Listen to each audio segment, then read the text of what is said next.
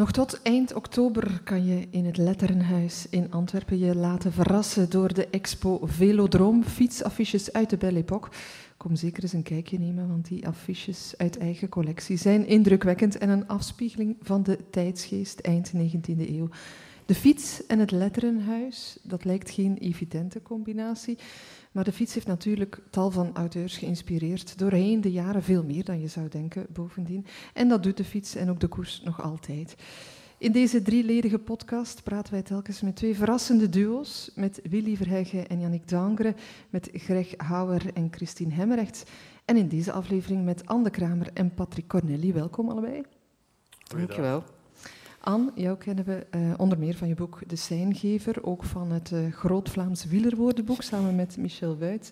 En ook in je columns, tegenwoordig in het laatste nieuws, uh, speelt de fiets wel vaker een rol. Ik mag zeggen dat jij van de fiets houdt en je er regelmatig door laat inspireren. Ik ben redelijk geobsedeerd, misschien is het een beter woord, door de fiets. Ja, um, nu, ik had eigenlijk nooit gedacht dat ik boeken, of zeker niet een roman over, over fietsen zou schrijven. De Seingever is dus een, een roman over, over, over, ja, over koers. Uh, ik, ik zal dat straks wat beter uitleggen. Ik denk verschenen in 2012. Ik weet het zelf niet goed meer. 2012? Oké. Okay. Dat had ik ook zo teruggevonden. Ja. Ja. Um, ja, het idee voor die roman is eigenlijk ontstaan um, toen ik voor De Morgen, de krant waarvoor ik toen werkte, freelancer was, om een collectie of een reeks te maken over uitstervende Vlaamse beroepen slash uh, bezigheden, hobby's. Van de vinkenzetting tot de vlaggenzwaaier, tot de duivenmelker, tot de seingever. Um, ik was op een, uh, op een koers, een plaatselijke koers, de grote prijs Johan Rosseel in Tielt. En uh, ik stond daar een uur of ja, vier naast een seingever in weer en wind, af en toe zon, af en toe regen, zoals, het, zoals dat hoort uh, in ons Belgische klimaat. En toen ik thuis kwam, vond ik eh, zijn verhaal en, en ja, het karakter van die man, vooral zijn verhaal, vond ik zo fascinerend dat ik dacht, ja, dat is te mooi om alleen maar uh, in een krant te plaatsen. Dus toen is het idee ontstaan om dat boek te maken. En Mensen vragen vaak aan een schrijver, hebt u een bepaalde boodschap? En ik denk, ik denk van wel, zonder moraalridder te willen zijn, um, had ik het idee van, als het over koers en literatuur, of vooral koers en non-fictie dan gaat, uh, want mijn boek is ook een mengeling van, van fictie en non-fictie, ja, -hmm. um, dan gaat het meestal over de helden natuurlijk. Uh, Merckx en Montserrat en uh, straks krijgt Remco Evenepoel Zeker ook een boek. Sowieso. Misschien heeft hij nog maar ja, twintig koersen gereden. Maar, ja, ja. Um, dus ik dacht, ja, natuurlijk heb je geen koers zonder fietser, maar je hebt ook geen koers zonder seingevers. En, en vandaag, uh, anno 2020, maar eigenlijk al een paar jaar lang, zeg maar tien jaar lang, is er een groot probleem om in, in Vlaanderen nog seingevers te vinden de seingever, maar alle seingevers in kwestie, die krijgen om daar vier uur of soms langer te staan, die krijgen um, ehm, 10 euro. En zoals mijn seingever zei, het was een West-Vlaamse man, een pistolet met asp en je met kous. Ja, dus ja. dat krijgen zij. En een flesje cola. Vroeger kregen ze ook alcohol en dat leidde vaak tot, tot gevaarlijke toestanden.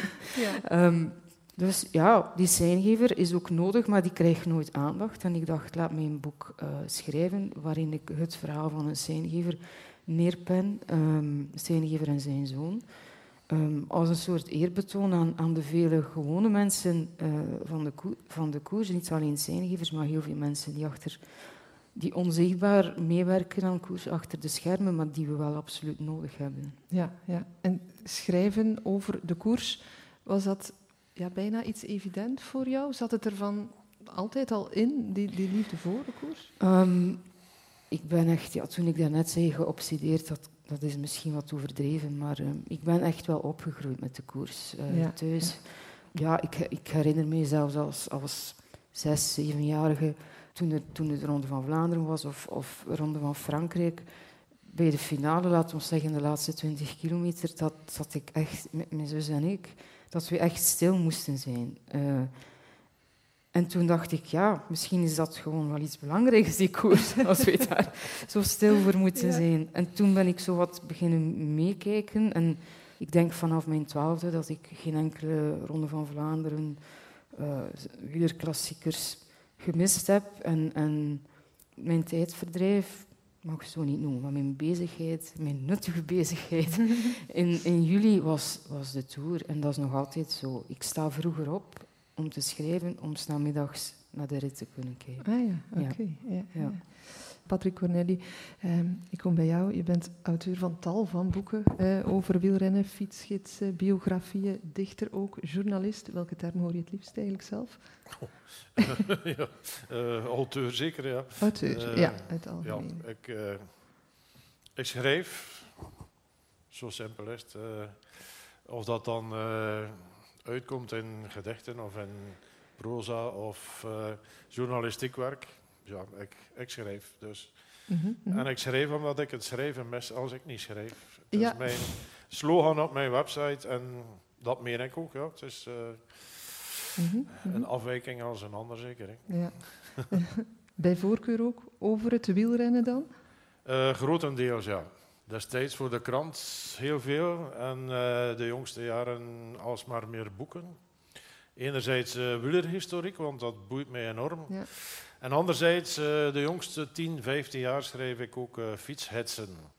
Dus voor de recreatieve fietser. Ik leef van de pen en ik, allez, ik moet daar geen, nee, nee. niet geheimzinnig over doen. die fietshetsen zijn nodig om te overleven, zeg maar. En dat is nu booming business, uh, zeker deze zomer. Uh, ja, dus, ja, uh, daar heeft de corona-lockdown wel een voilà, handje geholpen. Er zijn ook voordelen aan.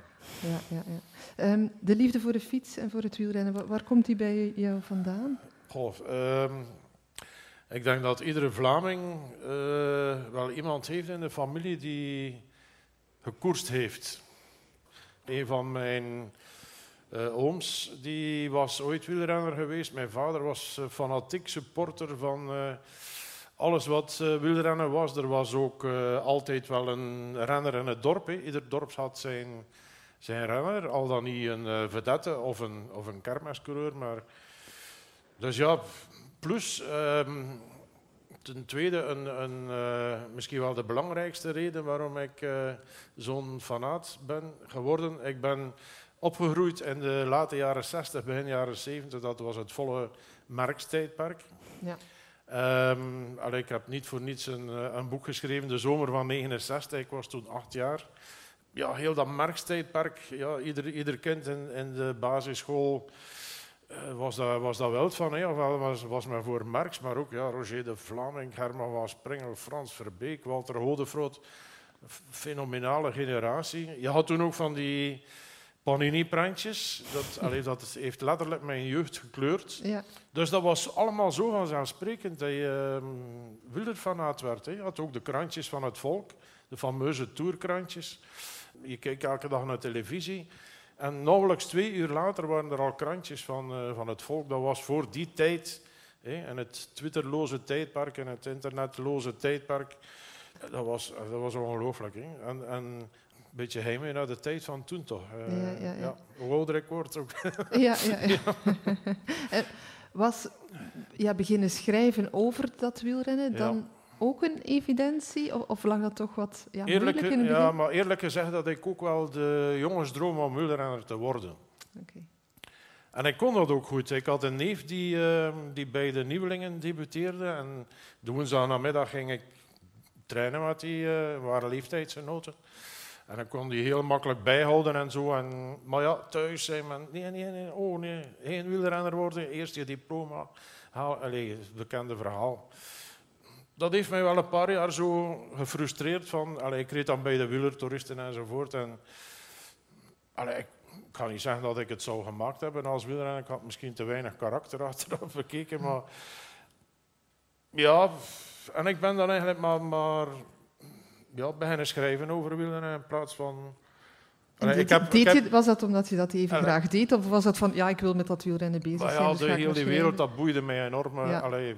Dat verhaal van wielrenner willen worden en dan, om, omdat het niet mag, of misschien niet helemaal lukt, dat doet mij denken aan Caro van Wijnendalen, de, de oprichter van, uh, van, het, van Sportwereld, het later Nieuwsblad. En die wilde ook renner worden, maar dat lukte niet. En dan is hij maar gaan schrijven over de koers. En eigenlijk de eerste eerste echte wielerjournalist, de Michel Wuits van toen. Ja, ja, ja. over Karel van Wijnendaal ja. gaan we het zo meteen nog wat meer hebben. Eerst even de collectie van het Letterenhuis induiken. Dat bevat ook heel wat werk waar het uh, wielrennen meer of minder in ter sprake komt. En Anke Verschuren, jonge auteur en actrice, vond onder meer voor ons dit van Paul van Ostaaien, Belgische Zondag. Een grammofoon van s morgens acht. Iemand vergeet niet zijn soldatentijd en speelt Clairon. Het bier is flauw, limonade uit zuivere vruchten. Na de hoogmist was bewondering voor de renners, de coureurs. 21, 7, 17, 48, 83. Fraaie hoofdgroep door het dorp. Jonge boeren en arbeiders spreken sportliteratuur. Citaten uit de sportwereld. Koorknapen gaan onkelwaarts zondagszend, te deum zingend. Vrouwen wachten op deemstering. Kaarten zijn spekvet. Fumer la cigarette du bec, la cigarette du connaisseur. Alle dorpelingen zijn kenners, zij roken la cigarette du bec.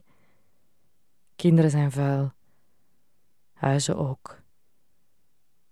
Mijn land, zondag, Alpdruk, Bos.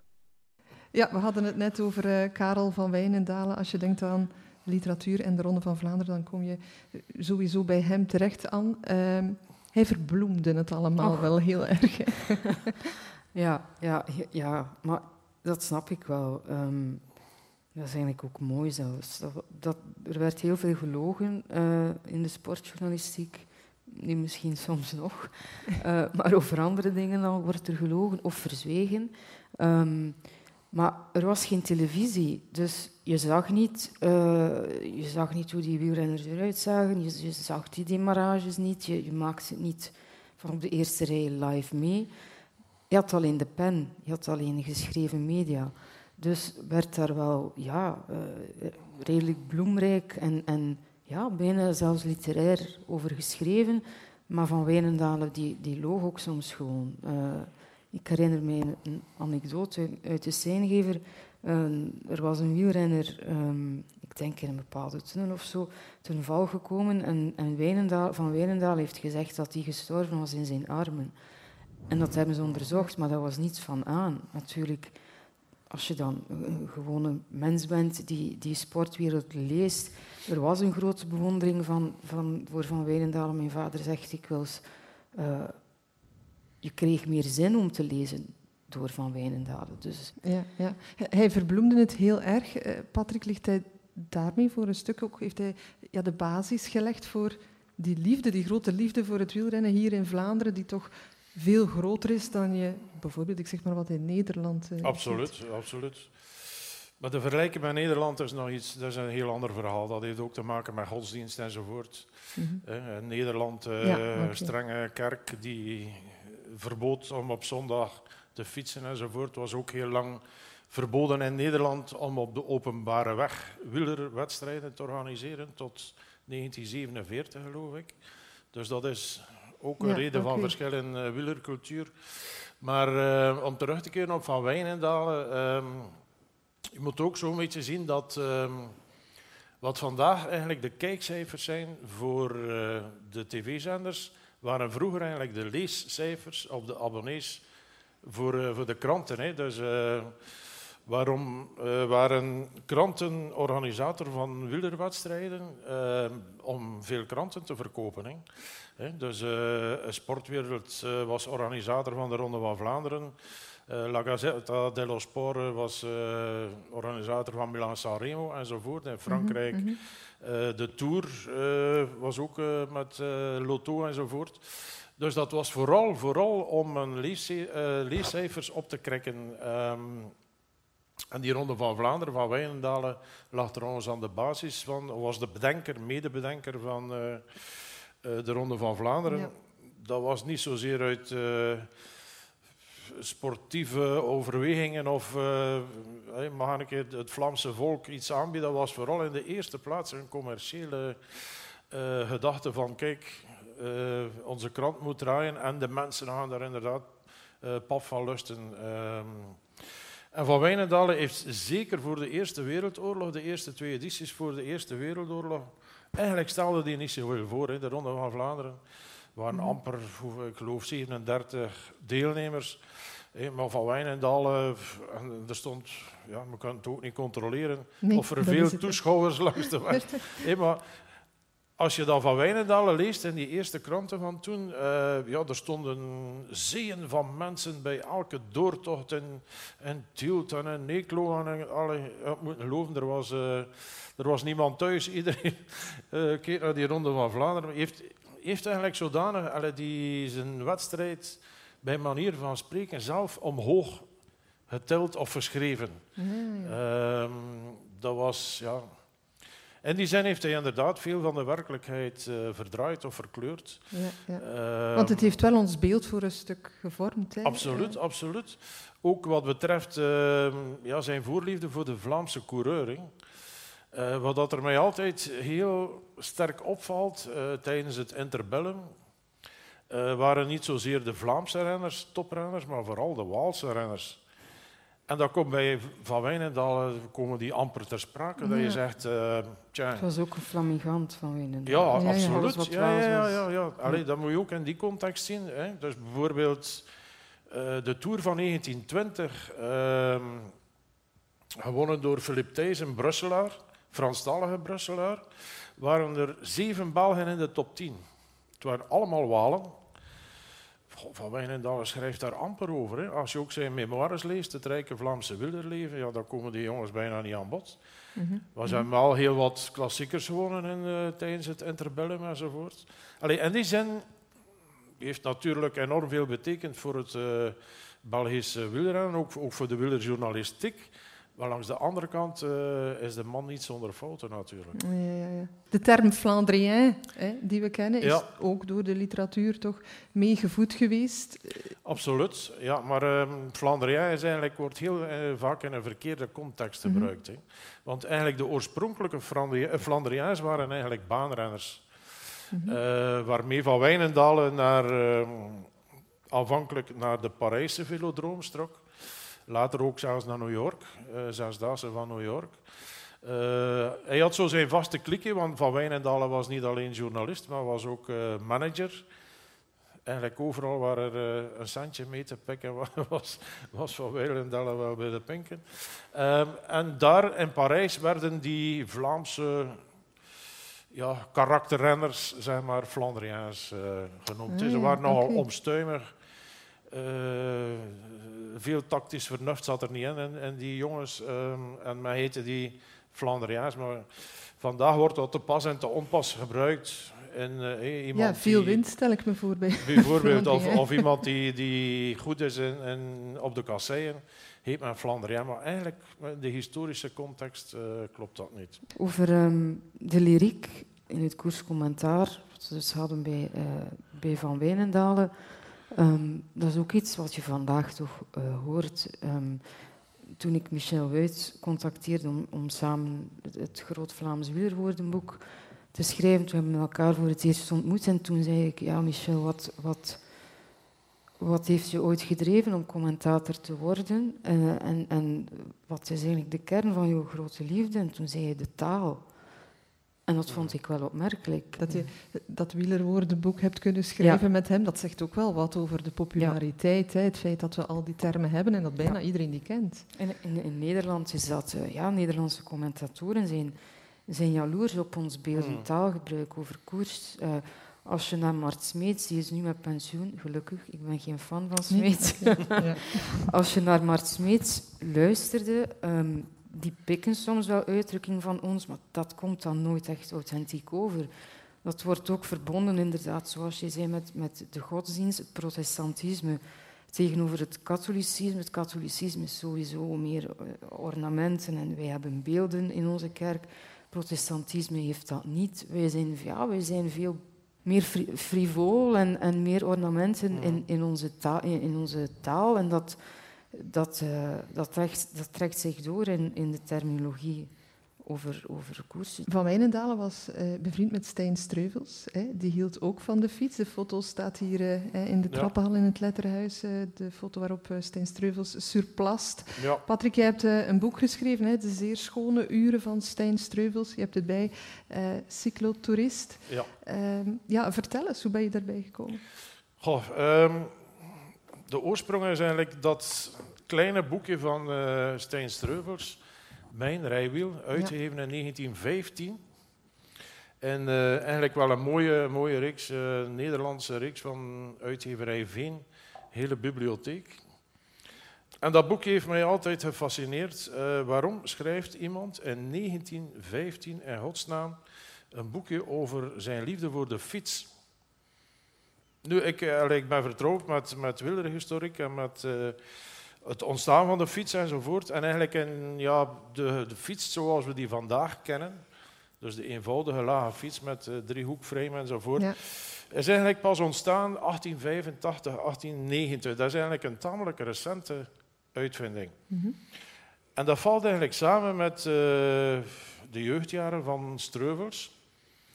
En allee, er waren wel meerdere auteurs. Ik heb ook trouwens bij Ernest Klaas eh, een heel fragment gevonden in zijn memoires over de opkomst van de fiets.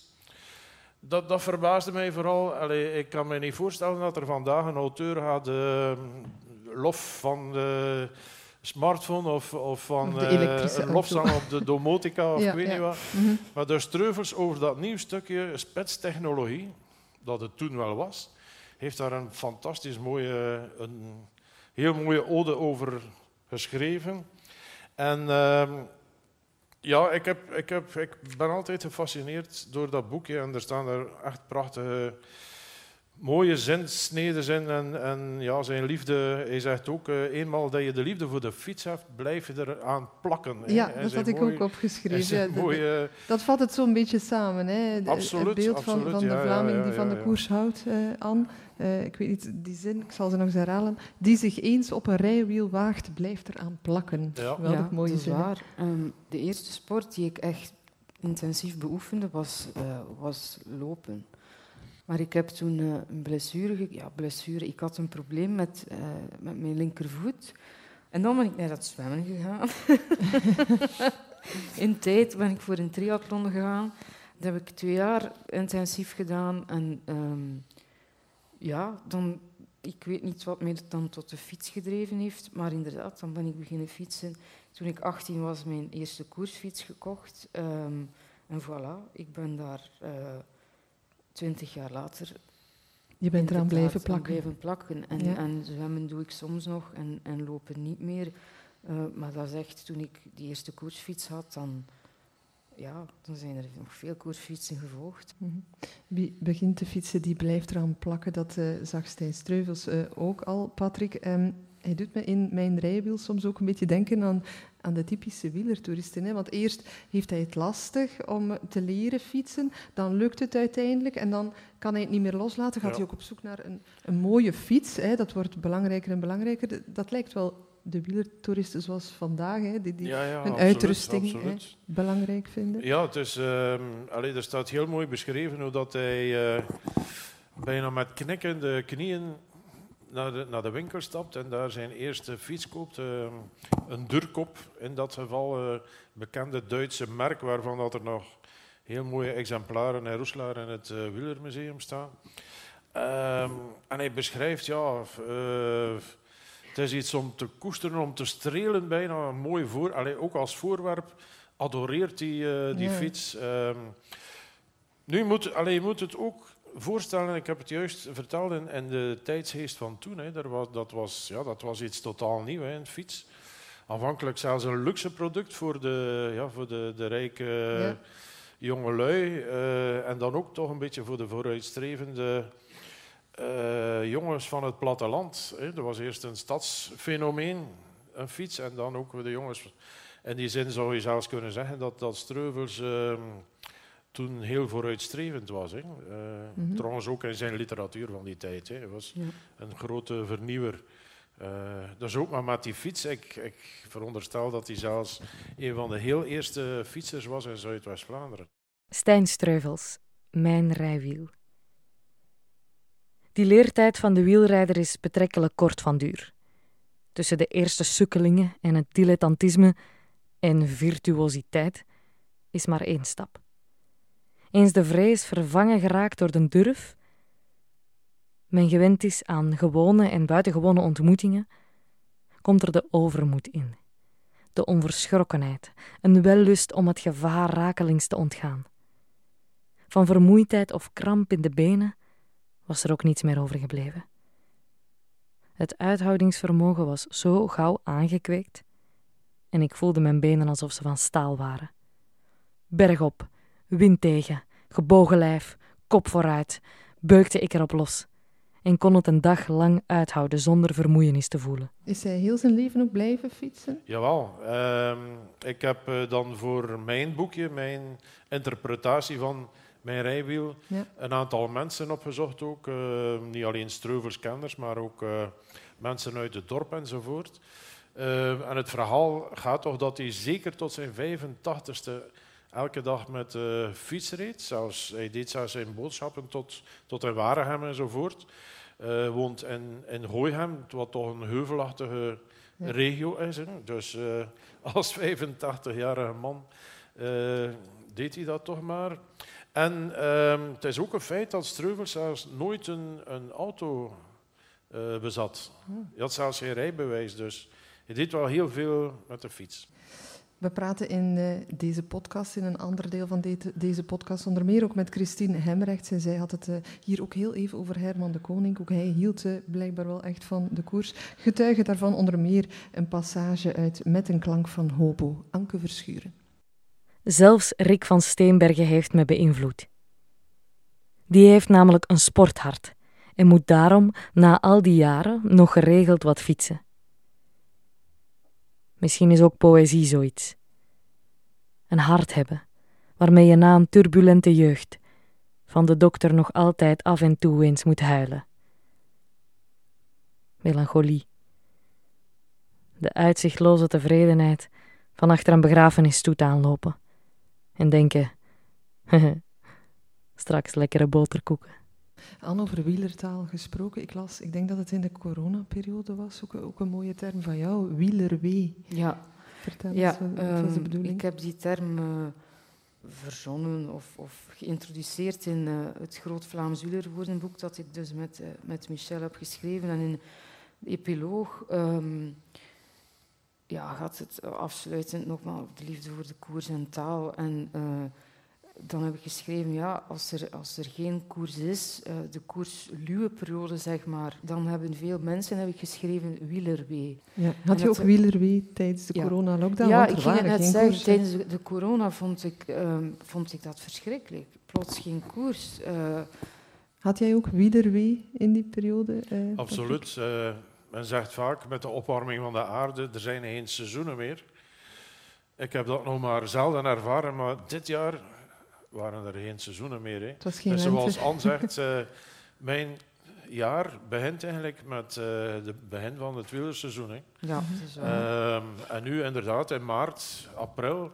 Hè. In april is het iedere zondag feest. Hè. Uh, Ronde van. Vlaanderen, Parijs-Roubaix, Amstel Gold Race, uh, Luik, Bastenaken, Luik. Ja, dat was er nu niet. Dat was enorm vreemd, vond ik. Er waren geen seizoenen meer. Ja, tijdens corona, mijn, mijn vader, die nog een grotere wielerfan is dan ik, die, uh, ja, die was de rand van een depressie nabij. Het is ook een, een, een, ja, een zeer fijne tijdsbesteding natuurlijk voor, voor mensen die met pensioen Mhm. zijn. Uh, ook uh, vind ik heel mooi in, in, uh, in woonzorgcentra, zoals die vandaag heten, want het woord rusthuis is verbannen. In woonzorgcentra. En ik woon, ik woon naast één. En ik ken daar veel mensen en dan vraag ik soms, ah, je kijkt ook naar de Tour. En uh, vooral vrouwen zeggen dan van, ja, we begrijpen het niet zo goed, maar we kijken voor de schone zichten. Voor het uitzicht, ja, veel Voor mensen. de schone Ja, ja, ja, ja. landschappen. En voor Wuits, die dan natuurlijk zijn draaiboek van, van de Ja. koers zich heeft. Mensen denken dat Wuits dat allemaal uit het hoofd weet. Nee, die heeft een draaiboek Waarbij staat dit kasteel uh, dateert uit die periode. En je leert ook gewoon veel bij over Frankrijk als je naar de mm. Tour kijkt. En, en het landschap is natuurlijk Dat is ook een van de redenen dat de Tour per se moest plaatsvinden hè, dit jaar. Want dat is één, één grote reclamespot voor reclamespot Frankrijk. Voor dus, ja, ja, de macht van het dat geld. Speelt ook, ja, ook tuurlijk, ja, dat ze speelt ook mee. Uh, nog, uh, want allee, is dat eigenlijk wel verantwoord van uh, die renners tussen zo'n uitgelaten massa te sturen in tijden van corona? Ja die dus- macht van het geld en het feit dat de koers misschien niet meer puur van het volk is uh, de dag van vandaag. Uh, dat zie je ook in de Ronde van Vlaanderen. Hè. Die, die veranderingen die er zijn geweest. je hoort vaak de uitdrukking, de koers is van ons. Ja, dat is eigenlijk gewoon niet waar meer. De koers is van het geld. Dat is misschien ja. Jij als historicus van de koers dan zou dat ook weten. Dat is eigenlijk altijd zo geweest. Koers van de VIP's. Ja, het is nu koers van Maar misschien moet het zo zijn om te kunnen overleven. Ja, ook wel. Maar de koers is nu natuurlijk in Vlaanderen voor een groot deel in handen van Flanders Classics. Uh, wat zullen we zeggen? Het, het, het koers, uh, koersbureau of het koersbedrijf zeg maar, van Wouter van den Houten. Mm. Ik snap mm. dat, dat, dat koers misschien deels moet overleven dankzij investeerders als Wouter van den Houten. Maar ik heb het absoluut niet voor de VIP-tenten waar uh, mensen, als het ware rijke mensen, bedrijfsleiders, uh, politici, die graag meesurfen op, op de golven van, uh, van het wielersucces, mm dat die er als het ware worden neergepoot, maar dat die heel vaak gewoon niets van koers weten. En, en ik heb tijdens bepaalde ronden van Vlaanderen daar ook rondgelopen en die kijken niet naar de koers. Laat die plekken over aan het volk, zeg ik dan. En laat de koers echt van ons zijn. Maar dus het spreekwoord de koers is van ons, helaas. Uh, als je met ons het volk bedoelt, is het... Het is natuurlijk nog van het volk, maar ik vrees, en ik hoop van niet, maar ik vrees dat het meer en meer in handen komt van ja, van, van bedrijven en dat daar CEO's zullen zijn die, die bepalen. Dat zie je ook wel bij de Ronde van Frankrijk natuurlijk. Het is een zeer commercieel gegeven. Ja. Maar we moeten het niet ver zoeken. We zitten vandaag in Antwerpen. Uh, vroeger was de start van uh, de Ronde van Vlaanderen in Brugge. Ja. Uh, Antwerpen heeft gewoon twee keer zoveel centen op tafel gelegd. Eigenlijk de historiek van de Ronde van Vlaanderen, als je respect hebt voor de historiek van de Ronde, ja, dat heeft meer dan 100 jaar in West- en Oost-Vlaanderen. Ja, in het oorspronkelijke Vlaanderen. Dus, en nu komt hij nog met moeite twee kilometer door West-Vlaanderen bijvoorbeeld. Ja, ja. ik denk dat Karel van Wijnendalen zich omdraait in zijn graf. Enerzijds snap ik uh, die, die, die uh, city marketing, iets waar Bart Wever absoluut niet vies van is. Ik vind ook dat koers niet mag, mag stilstaan, dat koers wel uh, moet openstaan voor vernieuwing, zoals er nu ook meer en meer sprake is om, om, als het, om wielrenners zo'n zo'n soort camera eh, op, op het, op, aan te doen, mm. zodat je echt koers van binnenuit kan volgen, zodat je een massasprint kan meemaken, omdat jongeren zich dan veel meer zouden aangetrokken voelen tot, tot koers. Want nu is het al bij jou nog een zeer statisch gegeven. Je hebt een camera en je hebt een helikopter die filmt. Dus dat is niet altijd heel wervend. Dus enerzijds ja, die vernieuwing, anderzijds ja, vind ik het wel heel spijtig, inderdaad. Maar het heeft niet alleen met chauvinisme te maken. Hè. Als, je, als je er de vandalen openslaat, op openslaat en je kijkt naar de definitie van het woordje klassieker, hè, dan, is mhm. dat, uh, dan staat er daar letterlijk hè, iets met traditie enzovoort.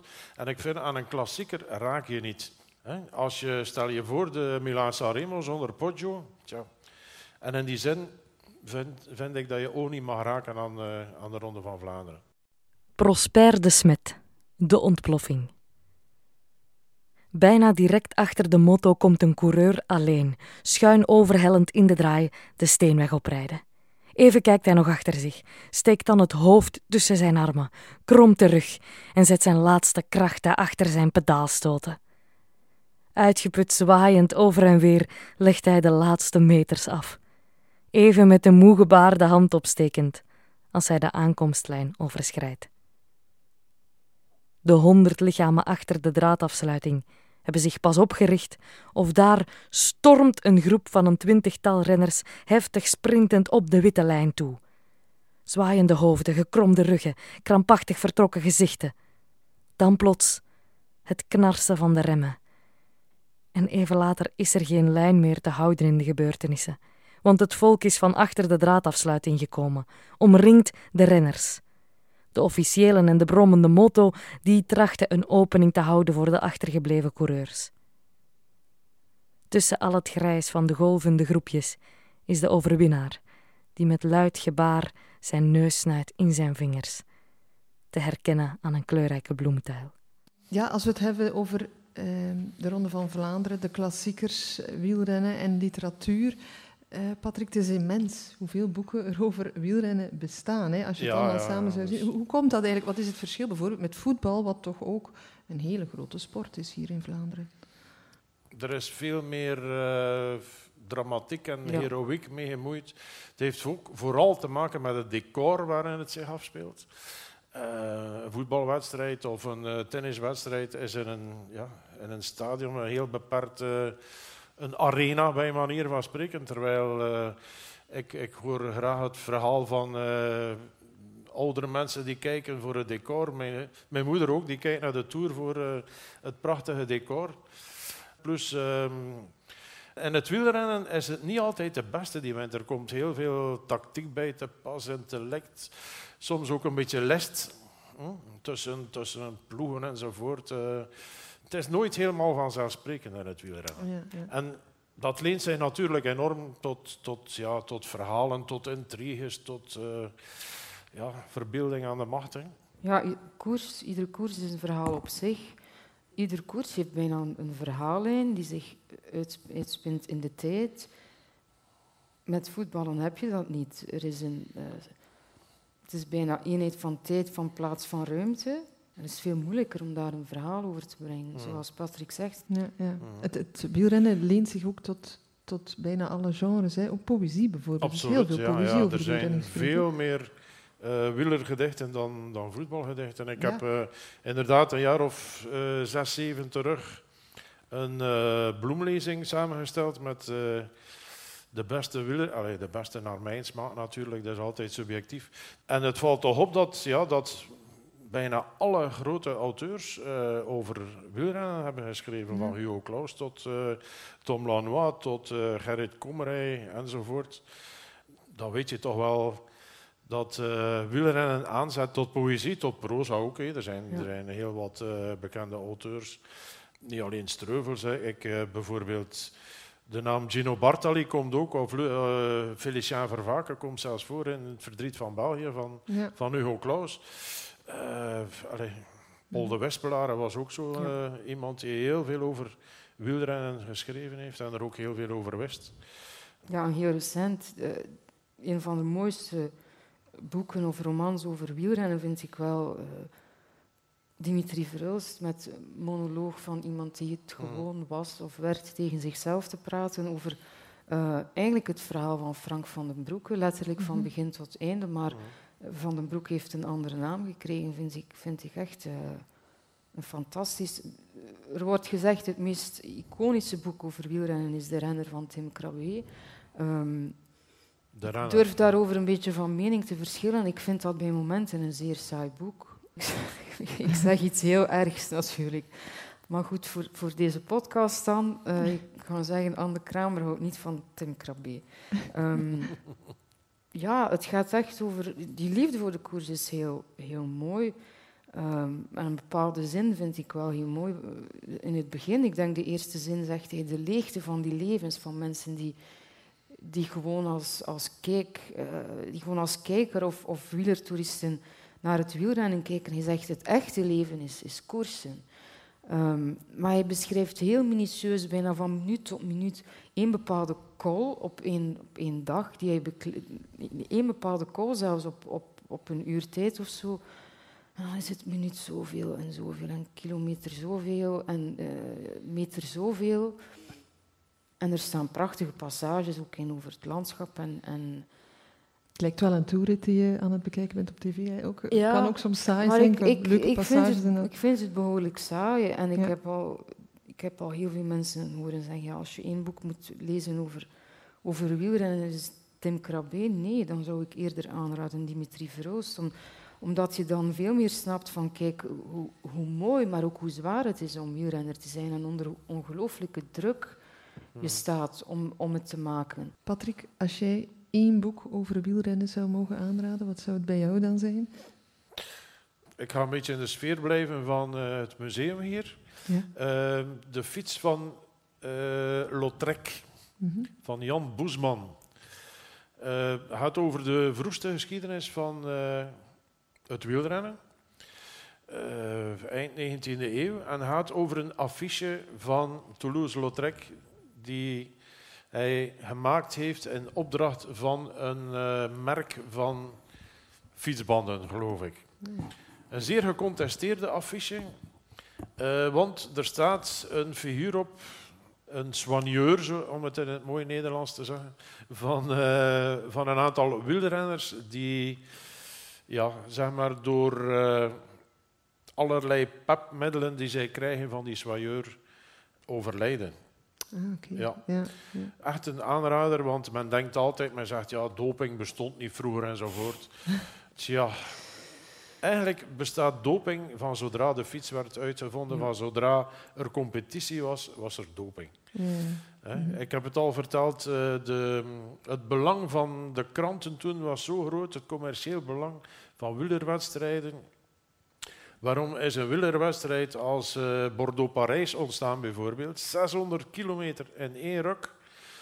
Was ook weer op zoek naar sensatie. Hè. Eh, het jaar nadien Parijs, Brest-Parijs, 1200 kilometer. Natuurlijk kregen die renners allerlei pepmiddelen om, om drie dagen wakker te blijven. Mhm. Doping is van alle tijden en eh, daarover gaat dat boek van Jan Boesman. Mhm, mhm. Absolute aanrader. Oké. Ik heb het gevoel dat ik met jullie nog uren zou kunnen Ja, doorgaan. ik ook. ik vond het een eh, heel interessant gesprek in elk geval. Patrick Corneli en Anne Kramer, dank je wel. Zeer graag gedaan. Graag gedaan.